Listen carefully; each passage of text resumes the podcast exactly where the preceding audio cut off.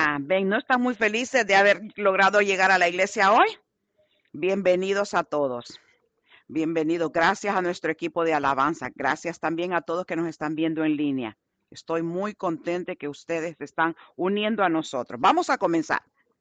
Antes de que un pastor predicara el mensaje una semana, se paró frente a la congregación y dijo, como tenemos algunas decisiones importantes que deben tomarse, voy a convocar una reunión de la Junta Directiva de la Iglesia inmediatamente después del servicio de hoy. Después que terminara el servicio, la Junta de la Iglesia se reunió en la parte trasera del santuario para la reunión anunciada. Pero había un extraño entre ellos, un visitante que nunca antes había ido a la iglesia. El pastor se acercó y le dijo, amigo, no entendió de que esta es una reunión solamente para la junta directiva. Y él dijo, sí, dijo. Y después del sermón de hoy, supongo que estoy tan aburrido como cualquier otra persona que haya venido a esta reunión. Amén. Por eso es que yo no convoco ninguna reunión de junta después del servicio. Gracias a Dios.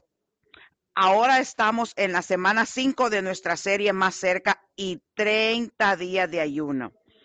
Así que solo quedan 10 días de reto. 10 días, 10 pequeños días. Solo para ser transparente con ustedes, creo que este es mi octavo o noveno año haciendo este ayuno. Pero este ha sido el más fácil, el más difícil de todos. Estos últimos 30 días han sido como una guerra espiritual. Usted ha sido lastimada, ha pasado muchos retos, muchos retos ha pasado ha sido bastante, esto ha sido para mí como una espiritual, definitivamente. Por cualquier razón, pues sé que Dios tiene un propósito. La gente se ha lastimado, la gente se ha enfermado, otros se han hospitalizado.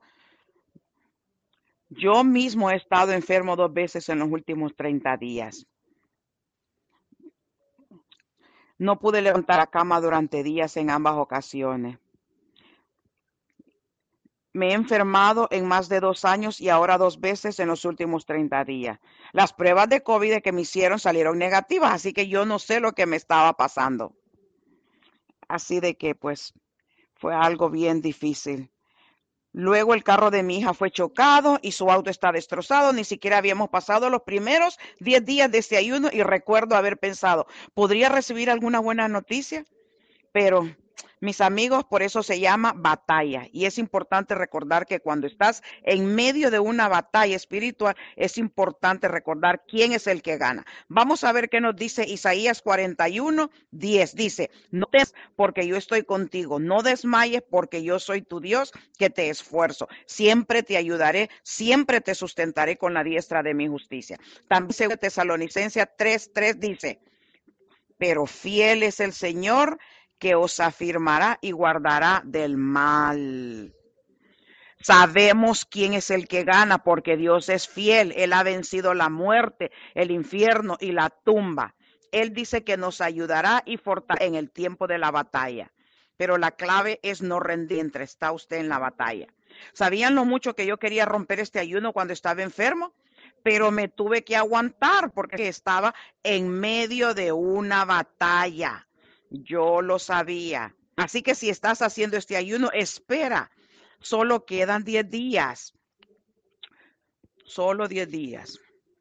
Lo que, es lo que yo he encontrado en el, por la experiencia en mi vida, que eh, si la batalla entre más difícil es porque la victoria va a ser más grande. Si solamente aguántate un poquito. Así que hoy vamos a estar hablando de una gran verdad que quería, que quería esperar y compartir hacia el final de este ayuno, pero aquí estamos. Entonces, si tiene su Biblia o la de la Biblia, continúe y vaya al libro Primero de Reyes, capítulo 19 y verso 11.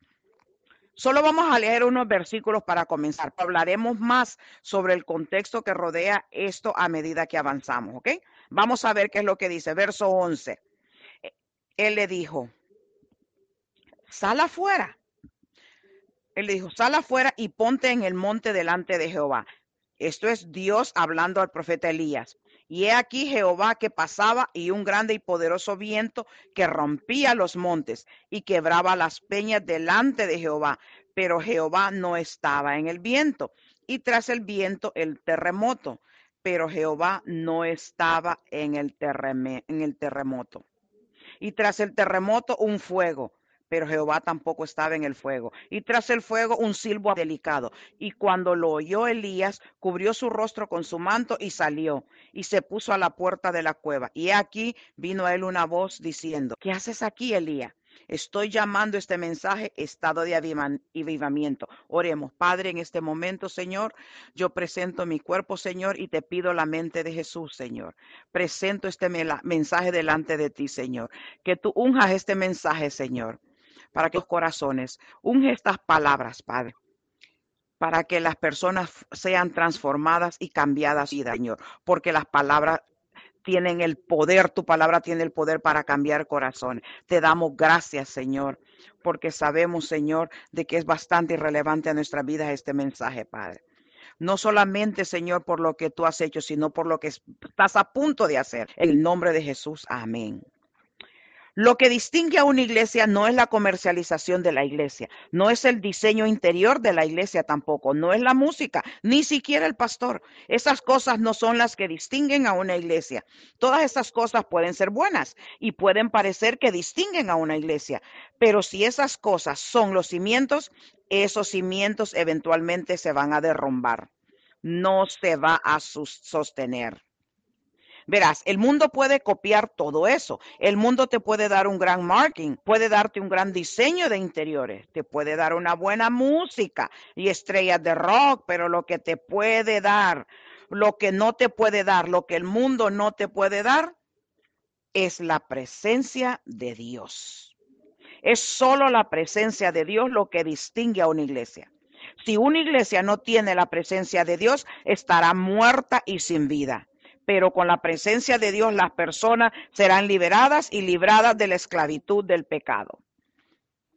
El predicador no puede liberar a la gente, los músicos no pueden liberar a la gente, los líderes del ministerio no pueden liberar a la gente. Dios puede usar a esas personas para guiar y dirigir, seguro que sí pero es solo la presencia de Dios la que puede liberar a las personas. Y lo que es verdad de la iglesia también lo es de cada uno de nosotros. ¿Sabe qué te hará diferente y te distinguirá de los demás en tu trabajo, en la escuela o en cualquier lugar donde estás? Es la presencia de Dios en tu vida. La presencia de Dios está disponible para todos nosotros como individuos. La presencia de Dios está disponible para cada iglesia. La presencia de Dios está disponible para cada ciudad. Pero ¿cómo la conseguimos? ¿Cómo conseguimos la presencia de Dios?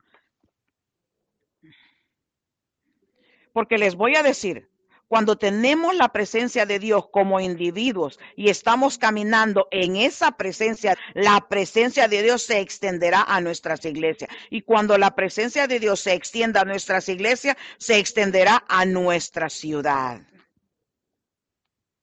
¿Crees que Dios puede cambiar radicalmente nuestra ciudad? ¿Quieres que pueda transformarla? ¿Crees que Dios puede enviar un avivamiento que se extienda por toda nuestra ciudad?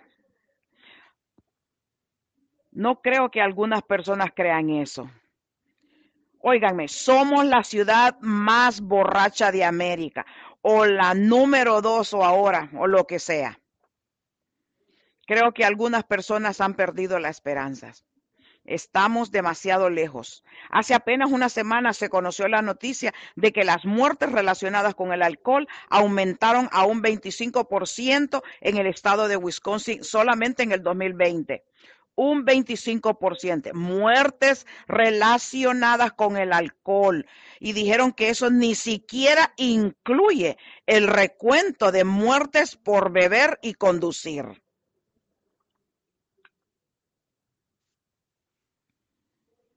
¿25%? Vivimos en el estado más borracho de la nación. En la realidad pareciera que no hay esperanza, pero quiero decirles esta mañana que la presencia de Dios puede cambiar una ciudad. Lean sobre el renacimiento que hubo en estadounidense, estadounidense en, 19, en 1858. Búsquenlo. La presencia de Dios era tan fuerte aquí en nuestro país que se decía que cuando los barcos se acercaban a los puertos americanos, algo sobrenatural sucedía dentro de lo que estaban a bordo de esos barcos. Barco tras barco llegaban con la misma historia. Ellos dijeron que a medida que se acercaban a tierra, había un cierto lugar en que golpearían, casi como una zona, y una fuerte convicción los invadía, y todo el barco comenzaba a tirar su bebida y su, parfer y su, y su parafernalia o abuso pecaminoso por la borda, todo lo tiraban. Ellos llegaban a un muelle y todo el barco se salvaba. No había predicador a bordo, era solamente la presencia de Dios dice que el temor de Dios caería sobre las ciudades por aquí que estaban, en donde estaban esos marineros. Y cuando se iban, e, ellos quizás iban diciendo malas palabras, maldiciendo, fumando, bebiendo, pero cuando ellos regresaban, himnos y alabanzan al Señor. Y la gente preguntaba, ¿qué les pasa a estos marineros? Y ellos decían, entraron en la zona. Se dice que esta zona estaba a una milla de distancia por alguna razón. Solo Dios lo sabe. Cuando estos barcos llegaban a la marca de la milla, la presencia de Dios los golpeaba y caían sobre sus rostros y lloraban incontrolablemente mientras se arrepentían y comenzaban a cantar alabanzas a Dios. Todo el barco estaba bajo la presencia de Dios y fue un evento tan profundo que quedó en nuestros libros de historia. ¿Crees que Dios podría hacer esto aquí en Green Bay? Una zona alrededor de nuestra ciudad. Las personas que conducen para ver un partido de fútbol y se acercan a una milla de la ciudad y la presencia de Dios sea tan fuerte que que detengan su automóvil en la carretera interestatal llorando y comenzando a tirar la bebida, quizás en las zanjas. Esa es mi oración. Y oraré hasta que yo vea eso realizado o hasta que me muera. Dios, por, pon una zona alrededor de Green Bay. Que la gente que venga a esta ciudad sienta la presencia de Dios, que ellos puedan decir algo está pasando en esta ciudad, la gente es diferente, ciertamente la presencia del Señor está en este lugar. Dios, haz que sientan tu presencia cuando entren a la bahía desde el norte en los barcos. Oh Señor, Permíteles sentir que tu presencia cuando viajen desde el sur, este y oeste, que ellos puedan decir, ciertamente la presencia del Señor está en este lugar.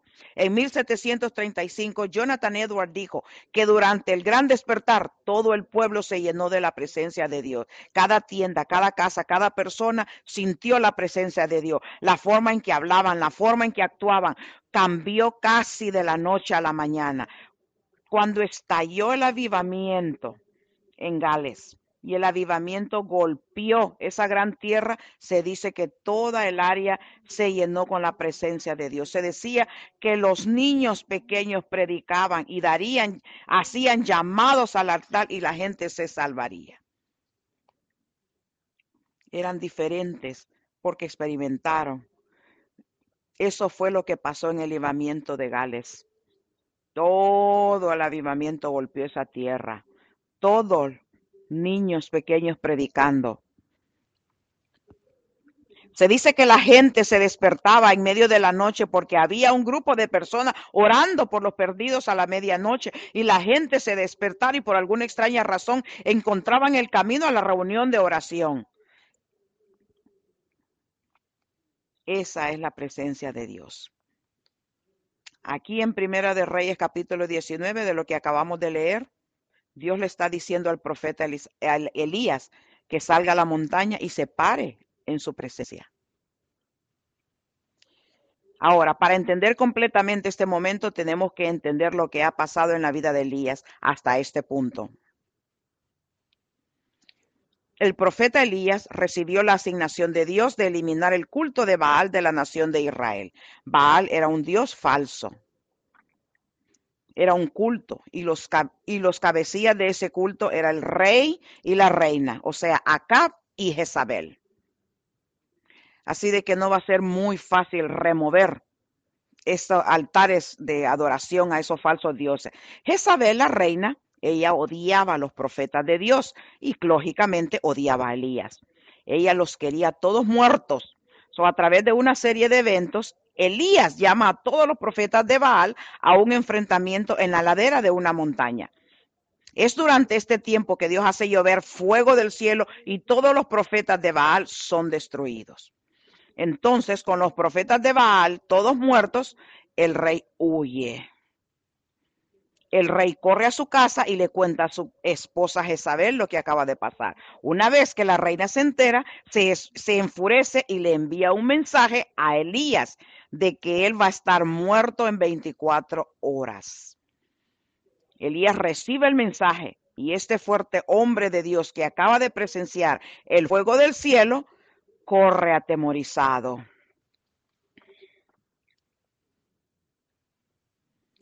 Leemos que tuvo miedo y corrió para salvar su vida. Ahora, él no solo fue a dar un paseo a la siguiente ciudad, corre todo el camino a Berseba.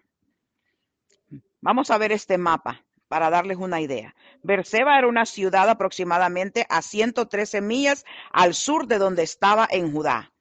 Dejó completamente la nación de Israel. Completamente. No solamente eso, sino que cuando llegó ahí le dice a su sirviente que se quede quieto y continúa otro día de viaje hacia el desierto remoto. Termina en medio de la nada, muerto de miedo. Un gran hombre de Dios, muerto de miedo por la amenaza de la reina. Está escondiendo el viaje de un día entero de cualquier civilización. Él encuentra un árbol, se sienta debajo de él y ora para que Dios le permita morir. Así que aquí está un gran hombre de Dios, un gran hombre de fe corriendo por su vida. Tiene miedo, está cansado y está completamente deprimido y él solo quiere morirse. Déjeme preguntar, ¿alguna vez se han sentido así? ¿Siente que lo que estás haciendo todo bien? Dios te pide que hagas algo muy difícil y tú obedeces. Pero luego de repente la vida interviene. Tal vez recibes un informe negativo del doctor Tal vez tengas más facturas que dinero al final del mes. Nada parece ir bien y al igual que Elías, siente ganas de rendirte. El miedo y la ansiedad te consumen y te acuestas en la cama por la noche pensando que vas a tener un ataque al corazón porque tu corazón late muy fuerte por la presión. Quieres renunciar a todo. Quieres correr de todo. Quieres todo el mundo pase por esto. El problema es que cuando pasamos por esto sentimos que estamos solos. Todos pasamos por eso. Todas son etapas. Sentimos que estamos, que nos morimos. Pero cuando estamos, se nos sentimos que estamos solos. Y el enemigo trata de decirnos que nosotros estamos solos. Ese es el trabajo de él. Sentimos que nadie entiende lo que estamos pasando. Dios, nada, nadie entiende lo que yo estoy pasando. Elías le pasó. Elías le dice a Dios que solo él queda y Dios le dice, Dios le dice, hmm, soy el único Señor, le dijo. Y nadie entiende. Dios le dice, no, Elías, tengo siete mil personas que no han doblado la rodilla ante Baal. Tengo siete mil personas todavía que me sirven. Todos tenemos momentos en la vida en los que parece que estamos al final de nuestra cuerda. Tenemos ganas de rendirnos, sentimos que queremos renunciar. Es agotador. Parece que no podemos encontrar la luz al final del túnel. Así crías, así se sentía. Al día de puro agotamiento se acuesta debajo del árbol, queriendo morir y se queda dormida. Y vamos a ver lo que pasa. Vamos a ver, en el Primera de Reyes, el capítulo 19 y ahora el verso 5, dice, y echándose debajo del enebro, se quedó dormido. Y aquí luego un ángel le tocó y le dijo, levante, come. Entonces él miró y aquí su cabecera una torta cocida, las sobre las ascuas y una vasija de agua. Y comió y bebió y volvió a dormirse. Y volvió el ángel por segunda vez, lo tocó diciendo, levántate y come, porque largo camino te resta. Quizás nosotros vamos a estar pasando por situaciones en un viaje. Si nosotros tratamos de hacer las cosas por nosotros mismos, no lo vamos a hacer, porque lo vamos a hacer que es demasiado para nosotros, pero para Dios no es tan grande. Quiero que sepas que cuando estés pasando por esa temporada, Dios ha prometido que nunca te dejará y nunca Él te prometió y nunca te va a abandonar. Miren a Elías, huía del llamado de Dios, pero Dios no lo abandonó, nunca lo abandonó. Dios hizo todo lo contrario. Dios lo persiguió. Algunos de ustedes están huyendo de Dios esta mañana, pero quiero que sepan que no pueden dejar atrás a Dios. Dios te va a perseguir, Él te persigue. Él te ama y te ha creado para algo especial. Te ama demasiado. Él te ha creado para impactar grandemente a este mundo para su gloria. Entonces Dios envía un ángel para animar a Elías y renovar su fuerza. Pero miren esto. Una vez que Elías recupera su fuerza, en lugar de usar la fuerza que Dios le dio para regresar a la ciudad de Jezreel para terminar el trabajo, él continúa huyendo de Dios y se dirige hacia el sur otras 260 millas hasta el monte Oreb y ahora se esconde en una cueva. Ahora él está casi 400 millas de donde se supone que debería de estar. Pero adivinen quién lo sigue persiguiendo. ¿Quién sigue persiguiéndolo? Dios. Dios todavía persigue a Elías y lo encuentra justo en la cueva. Y miren lo que dice en el verso 9, primera de Reyes 19. Dice, y allí se metió en una cueva donde pasó la noche. Y vino a él palabra de Jehová, el cual le dijo, ¿qué haces aquí, Elías? La traducción. Elías no estaba donde se suponía que debería estar. Él estaba huyendo de Dios. Elías hace de víctima y le cuenta a Dios su triste historia. Y aquí está, miren de nuevo lo que Dios le dice en el verso Aquí está la solución. Miren, y él le dijo, sal afuera y ponte en el monte delante de Jehová. Y he aquí Jehová que pasaba y un grande y poderoso viento que rompía los montes. Básicamente, Elías necesitas entrar en mi presencia. Necesitas que experimentes mi presencia, porque es mi presencia la que te va a cambiar. Ahora miren esto. Listo para esto, la palabra presencia aquí se traduce la palabra hebrea, panim, nim, y simplemente significa cara. Dios le está diciendo, mira Elías, sé que estás cansado, sé que estás deprimido, sé que estás agobiado. Así que esto es lo que quiero que hagas. Quiero que te levantes, Tú estás cansado, si tú estás cansado, si tú estás deprimido, si tú estás agobiada, esto es Dios diciéndote eso. Aquí esto es lo que quiero que hagas, Elías. Quiero que te levantes, salgas de esta cueva busques mi sal, busca mi rostro, mi cara. No busques mi mano, no busques mi bendición. Es palabra, solo búscame a mí, Elías solo búscame a mí, solo entra en mi presencia, eso es todo. Elías sale de la cueva y se mete en el ruido del mundo, en el ruido del terremoto,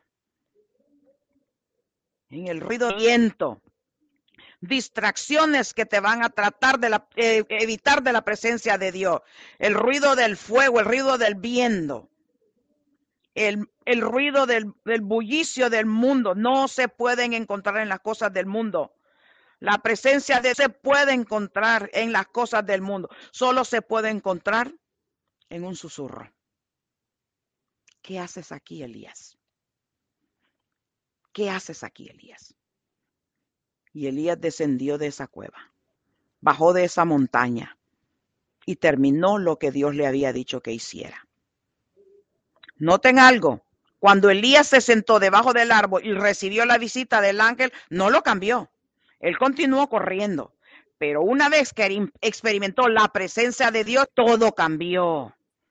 quiero que sepas que la presencia de Dios lo cambia todo. Ya ves, todo. Ya ves, cuando nos metemos en esos tiempos de depresión, esos tiempos de ansiedad, esos momentos agobiantes, los momentos en que la, ansiedad se apodera de nosotros, las veces que sentimos que no podemos seguir adelante, necesitamos bloquear el ruido de la vida. Necesitamos callar la, la, las redes sociales, bloquear la negatividad de la vida, bloquear la situación y llegar al lugar donde podemos escuchar el susurro de Dios. Y si escuchamos atentamente el susurro de Dios, yo le garantizo que vamos a escuchar la voz de Dios. Hijo mío, ¿qué haces aquí? ¿Por qué estás consumido por la preocupación? ¿Por qué te consume el miedo? ¿Sabes que cuando hablo, no sabes que cuando hablo los vientos y las olas obedecen? ¿Qué estás haciendo aquí? Hijo mío, hija mía, levántate del suelo. Quiero que te levantes, quiero que levantes tus manos al cielo y quiero que empieces a adorarme, adorarme a pesar del dolor que estás sintiendo, adorarme a pesar de los sentimientos de desesperanza que estás sintiendo. No busques mi mano en ese momento. Busca mi rostro, mi cara, busca mi presencia, porque solo en mi presencia obtendrás la fuerza que necesitas para superar esta tormenta. Cuando tengo, cuando yo tengo estos momentos, me gusta estar solo, me gusta estar solo, solo para alzar mis manos y comenzar a agradecerle a Dios por lo que Él ha hecho por mí. Es un momento en el que no pido nada, solo le agradezco lo que Él me ha dado. Hacer esto me permite concentrarme en su rostro, en, su, en lugar de concentrarme en la mano. Dios, no te estoy pidiendo nada en este momento, sino que solo quiero tomarme un momento y agradecerte por amarme. Gracias Dios por tu presencia. En cambio, lo que solemos hacer es ignorar a Dios hasta que ocurre un desastre y luego clamamos por su ayuda. Y una vez que conseguimos lo que queremos, abandonamos a Dios de nuevo y el ciclo se está repitiendo y repitiendo. ¿Por qué? Porque queremos su mano, solamente su mano. Señor, ¿qué tú puedes hacer por mí? Pero te voy a decir algo hoy. Algo sucede cuando apartas la mano de Dios y dice, Dios, yo no quiero ya tu mano. No quiero nada de ti. Yo solo te quiero a ti. Solo te quiero a ti y nada más. Ahora, si usted es un padre, piense en esto por un momento. Que su hijo se le acerque y le diga, yo no quiero tu dinero, papi. Yo no quiero que me compres nada, solo te quiero a ti. Solo quiero pasar tiempo contigo. Como padre, en ese momento tú quisieras darles el mundo esto es tan importante. En Éxodo capítulo 33, el pueblo de Dios está en medio del reto. En el capítulo 33 es hermoso lo que voy a compartir. Eh, la, gente de Dios habían escapado de la esclavitud en Egipto y Dios a través de un hombre llamado Moisés está guiando a este pueblo a la tierra de Canaán, a la tierra prometida. a lo largo de este camino, el pueblo, en el, eso lo puede encontrar en Éxodo, el pueblo se está quejando constantemente tanto contra Dios como contra Moisés. Hacen un ídolo de becerro de oro y comienzan a adorarlo. Dios ha hecho más que bendecirlo, solamente bendecirlo, pero lo único que ellos hacen es discutir, pelear y quejarse. Finalmente Dios ya ha hecho suficiente les hizo la promesa de llevarlos a la tierra de Canaán. Y Dios, y Dios siempre cumple su palabra. Entonces, Él está planeando, a pesar de que están en rebelión, Dios está pensando en cumplir esa promesa. Ahora miren lo que le dice a Moisés. Vamos a ver en el Éxodo capítulo 33. Miren el verso 1. Jehová dijo a Moisés, anda, sube de aquí, tú y el pueblo que sacaste de la tierra de Egipto, a la tierra de la cual juré a Abraham, Isaac y Jacob, diciendo, a tu descendencia la daré.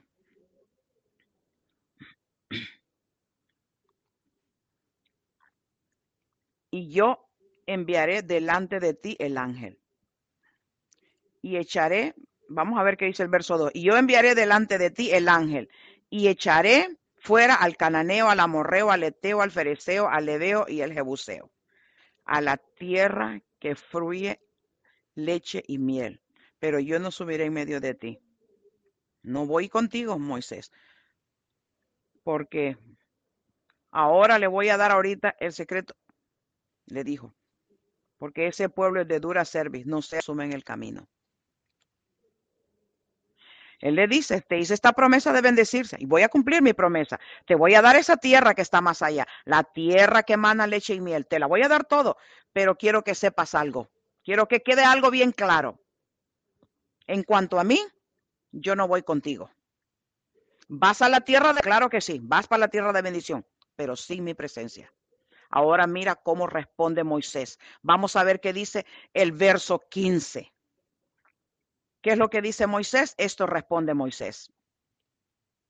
Si tu presencia no ha de ir con nosotros, no nos saques de aquí. Moisés entendió cuán importante era la presencia de Dios. Moisés experimentó la presencia de Dios en el desierto a través de la salsa ardiente que cambió su vida. Después de estar en la presencia de Dios, regresó y terminó la obra que Dios le había llamado a hacer. Entonces Moisés le dice a Dios, Dios, no estoy dispuesto a sacrificar tu presencia por tu bendición. Preferiría sufrir en el desierto con tu presencia que vivir en una tierra bendecida sin tu presencia. Prefiero eso. Prefiero eso que, que una tierra bendecida sin tu presencia. Vivir como rey sin tu presencia, no. Menos mal que Dios no le hizo esta oferta al pueblo de Israel, porque el pueblo, ellos querían volver a Egipto sin la presencia de Dios y dejar la tierra que emana leche y miel. Quizás ellos hubieran dicho, oh, sí, sí, suena bueno, suena bueno. Gracias por traernos hasta aquí. Ahora relajémonos. Nos vamos de aquí. No se habrían dado cuenta de lo que estaban renunciando hasta que fuera demasiado tarde. Moisés sabía que no hay sustituto para la presencia de Dios y la presencia de Dios era todo lo que quería, incluso si eso sí significaba vivir en la pobreza el resto de su vida. ¿Qué pasaría si nos convirtiéramos en un pueblo que desea la presencia de Dios? Imagínense que tuviéramos todo lo que nosotros tuviéramos. Todo, todo, todo. Dinero, todo viviendo en un palacio, pero nunca experimentar la presencia de Dios. O quizás no tener nada de eso y experimentar la presencia de Dios. La, tu respuesta depende de lo, tu experiencia con el Señor. Porque si tú nunca has experimentado la presencia de Dios, has venido aquí para que tú la experimentes. Los que han experimentado eso, ustedes saben lo que estoy hablando. Porque sin la presencia de Dios no tiene ningún sentido. Voy a llamar al grupo de adoración. ¿Qué pasaría si nos convirtiéramos en un pueblo que desea la presencia de Dios por encima de todo? Necesitamos la presencia de Dios. Necesitamos la presencia de Dios en nuestra iglesia y necesitamos la presencia de Dios en nuestra ciudad. La presencia de Dios te cambiará. Después de experimentar la presencia de Dios, nunca serás el mismo. Nunca te lo garantizo. La presencia de Dios cambiará nuestra iglesia y la presencia de Dios cambiará nuestra ciudad. Así de que vamos a cerrar el servicio un poco diferente hoy. Miren, creo que hay algunas personas en este lugar que pueden relacionarse con Elías. Quizás usted está cansado, quizás está débil, quizás estás lista para renunciar. Tú necesitas la presencia de Dios. Quizás, quizás nunca la has experimentado la experiencia de Dios, la presencia de Dios. Tú necesitas la presencia de Dios yo no puedo dártela. No te la puedo dar la presencia de Dios. Dios dice que si lo buscamos, lo encontraríamos y lo buscar, pero si lo buscamos de todo corazón. Así que depende de todos nosotros como individuos ir tras la presencia de Dios, buscarlo. Yo no te la puedo dar. Si yo pudiera, créanme, pero no es, es algo individual, personal, buscarla. Algunos de ustedes han estado huyendo de Dios, lo mismo que hizo Elías, y hoy es el día en volver a encarrilar tu vida. Porque Dios está buscándote, Él te está buscando. Pónganse de pie, por favor. Vamos a cerrar el servicio de hoy con un tiempo de adoración y vamos a tener la oportunidad de ir tras la presencia de Dios. Mientras nosotros hacemos esto, quiero animarlos a que bajen al frente y encuentren un lugar aquí en alguna parte. Yo te animo. Vamos a hacer. Elías tuvo que salir de donde él estaba, en la cueva. Él tuvo que salirse para experimentar. Algunos quizás necesitan salir de donde están ahora para experimentar la presencia de Dios. Aquellos que están en su casa quizás lo están viendo. Donde sea, vayan a un lugar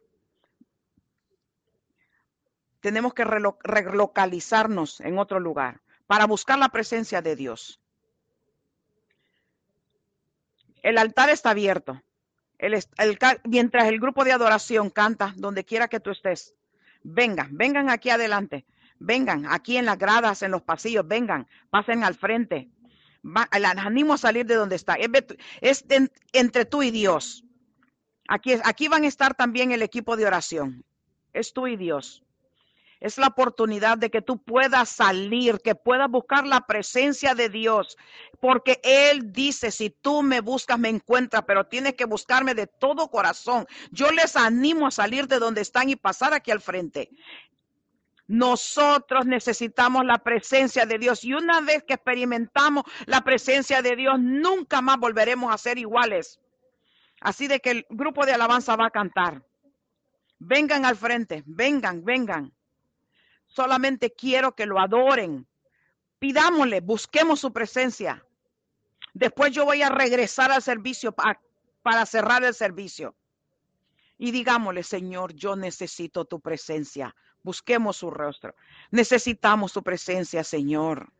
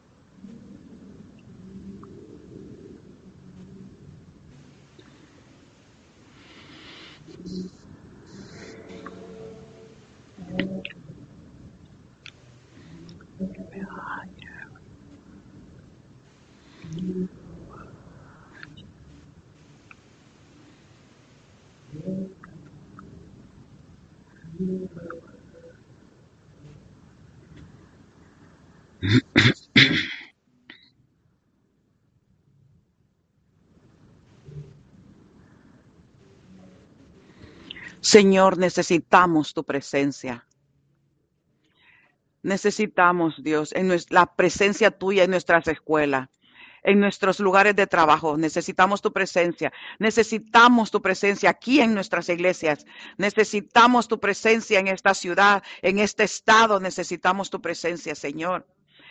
Señor, yo oro en esta mañana que tú pongas esa zona especial alrededor de esta ciudad que tú pongas esta zona alrededor de esta ciudad, Señor. Señor, yo creo, Señor, que tú puedes, Señor, quizás en la ciudad más oscura de América, Señor, tú puedes hacer algo, Señor, sobrenatural. Yo creo, Señor, que puede comenzar con nosotros. Así como nosotros nos humillamos delante de ti, Señor, buscando tu presencia, Señor, buscando tu rostro, Señor, y apartándonos de nuestros malos caminos, Señor. Te damos gracias por tu presencia. Te damos gracias por tu presencia, oh Dios. Señor, lloro, Señor, por los que están aquí, Señor, en este lugar, Señor. Quizás aquellos que están como Elías, Señor, así como se sintió Elías, Señor. Oh sí, Señor, que tú les hayas hablado a ellos, Señor, como le hablaste a Elías, Señor. Que salgan de este lugar, Señor, distintos, Padre, con esperanza, Señor. Por, no porque lo que yo dije, Señor, sino por lo que tú vas a hacer en ellos. Señor, solamente que quiero dar gracias, Señor, por ello. Para aquellos, Señor, que están heridos, Señor, que están agobiados, que están cansados, Señor, por el poder, Señor, del Espíritu Santo, Señor, la presencia de Dios, Señor, esté sobre tu pueblo, Señor, en este momento. Señor, que tú estás liberando, Señor, zonas de adicción en este momento, Señor, que tú estás restaurando matrimonios rotos, Señor, que tú estás reconciliando amistades, Señor, en este momento. Tú estás, Señor, sanando también, Señor, enfermos, Señor, y dolencias en el nombre de Jesús, porque tú puedes hacerlo. Porque tú eres Dios todopoderoso. Porque tú estás en el trono del cielo. Te damos gracias, Jesús, en este día, por tu gracia, por tu amor. En el nombre de Jesús. Antes que yo ore para cerrar, yo solamente quiero decirle a los visitantes que hay unas destrucciones después de esto. Tú no tienes que estar en un, en un servicio de una iglesia para experimentar la presencia de Dios. Muchas veces la experiencia de, la presencia de Dios y a veces, Señor, ese bautizo hermoso del el Espíritu Santo puede llegar a tu casa, en tu sofá puede llegar, puede llegar la llenura, la llenura. Yo quiero que tú sepas algo. En lo que tú vayas para tu casa, que tú, Señor, busques ese lugar apartado, donde quiera, donde tú estés solo, busque ese lugar solito, donde tú estés solo con Dios. Esos momentos calladitos. Esos son los momentos donde el Señor se ha manifestado en gran manera en mi vida. Quizás nadie sabe que tú lo estás buscando, solo estás tú y Él. Jesús habla de eso, que cuando tú quieras buscarlo, vete a tu aposento, enciérrate en el closet. Es solamente entre tú y Dios. No te salgas de este lugar y pierdas todo y decir, ok, eso ya terminó. No, no, no, no.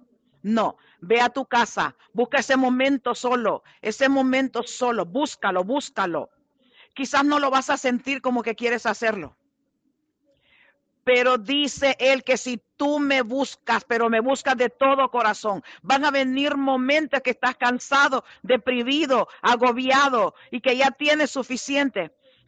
Señor, pero tú dices, pero lo voy a hacer de todas formas, voy a buscar la presencia de Dios. Tú nunca vas a ser igual cuando lo encuentres. Yo te animo, no salgas de este lugar. Tú vas a decir, yo quiero hacer algo diferente este día. Hemos estado ayunando por 30 días ya. Así que vamos a buscar, vamos a ir más, a buscarlo más a Él. Que el Señor te bendiga. Que el Señor que Señor, que Señor te bendiga y te guarde, que su rostro brille sobre ti. Que sepas que si Dios es por ti, ¿quién contra ti? Si Dios está a tu lado, ¿a quién temerás? Seas como un árbol, un árbol fuerte, plantado junto a corrientes de agua vida, que sus hojas caen y todo lo que hagas prosperará. Dios te bendiga, iglesia de Green Bay. Los amamos, los amamos. Si usted quiere seguir orando, puede quedarse.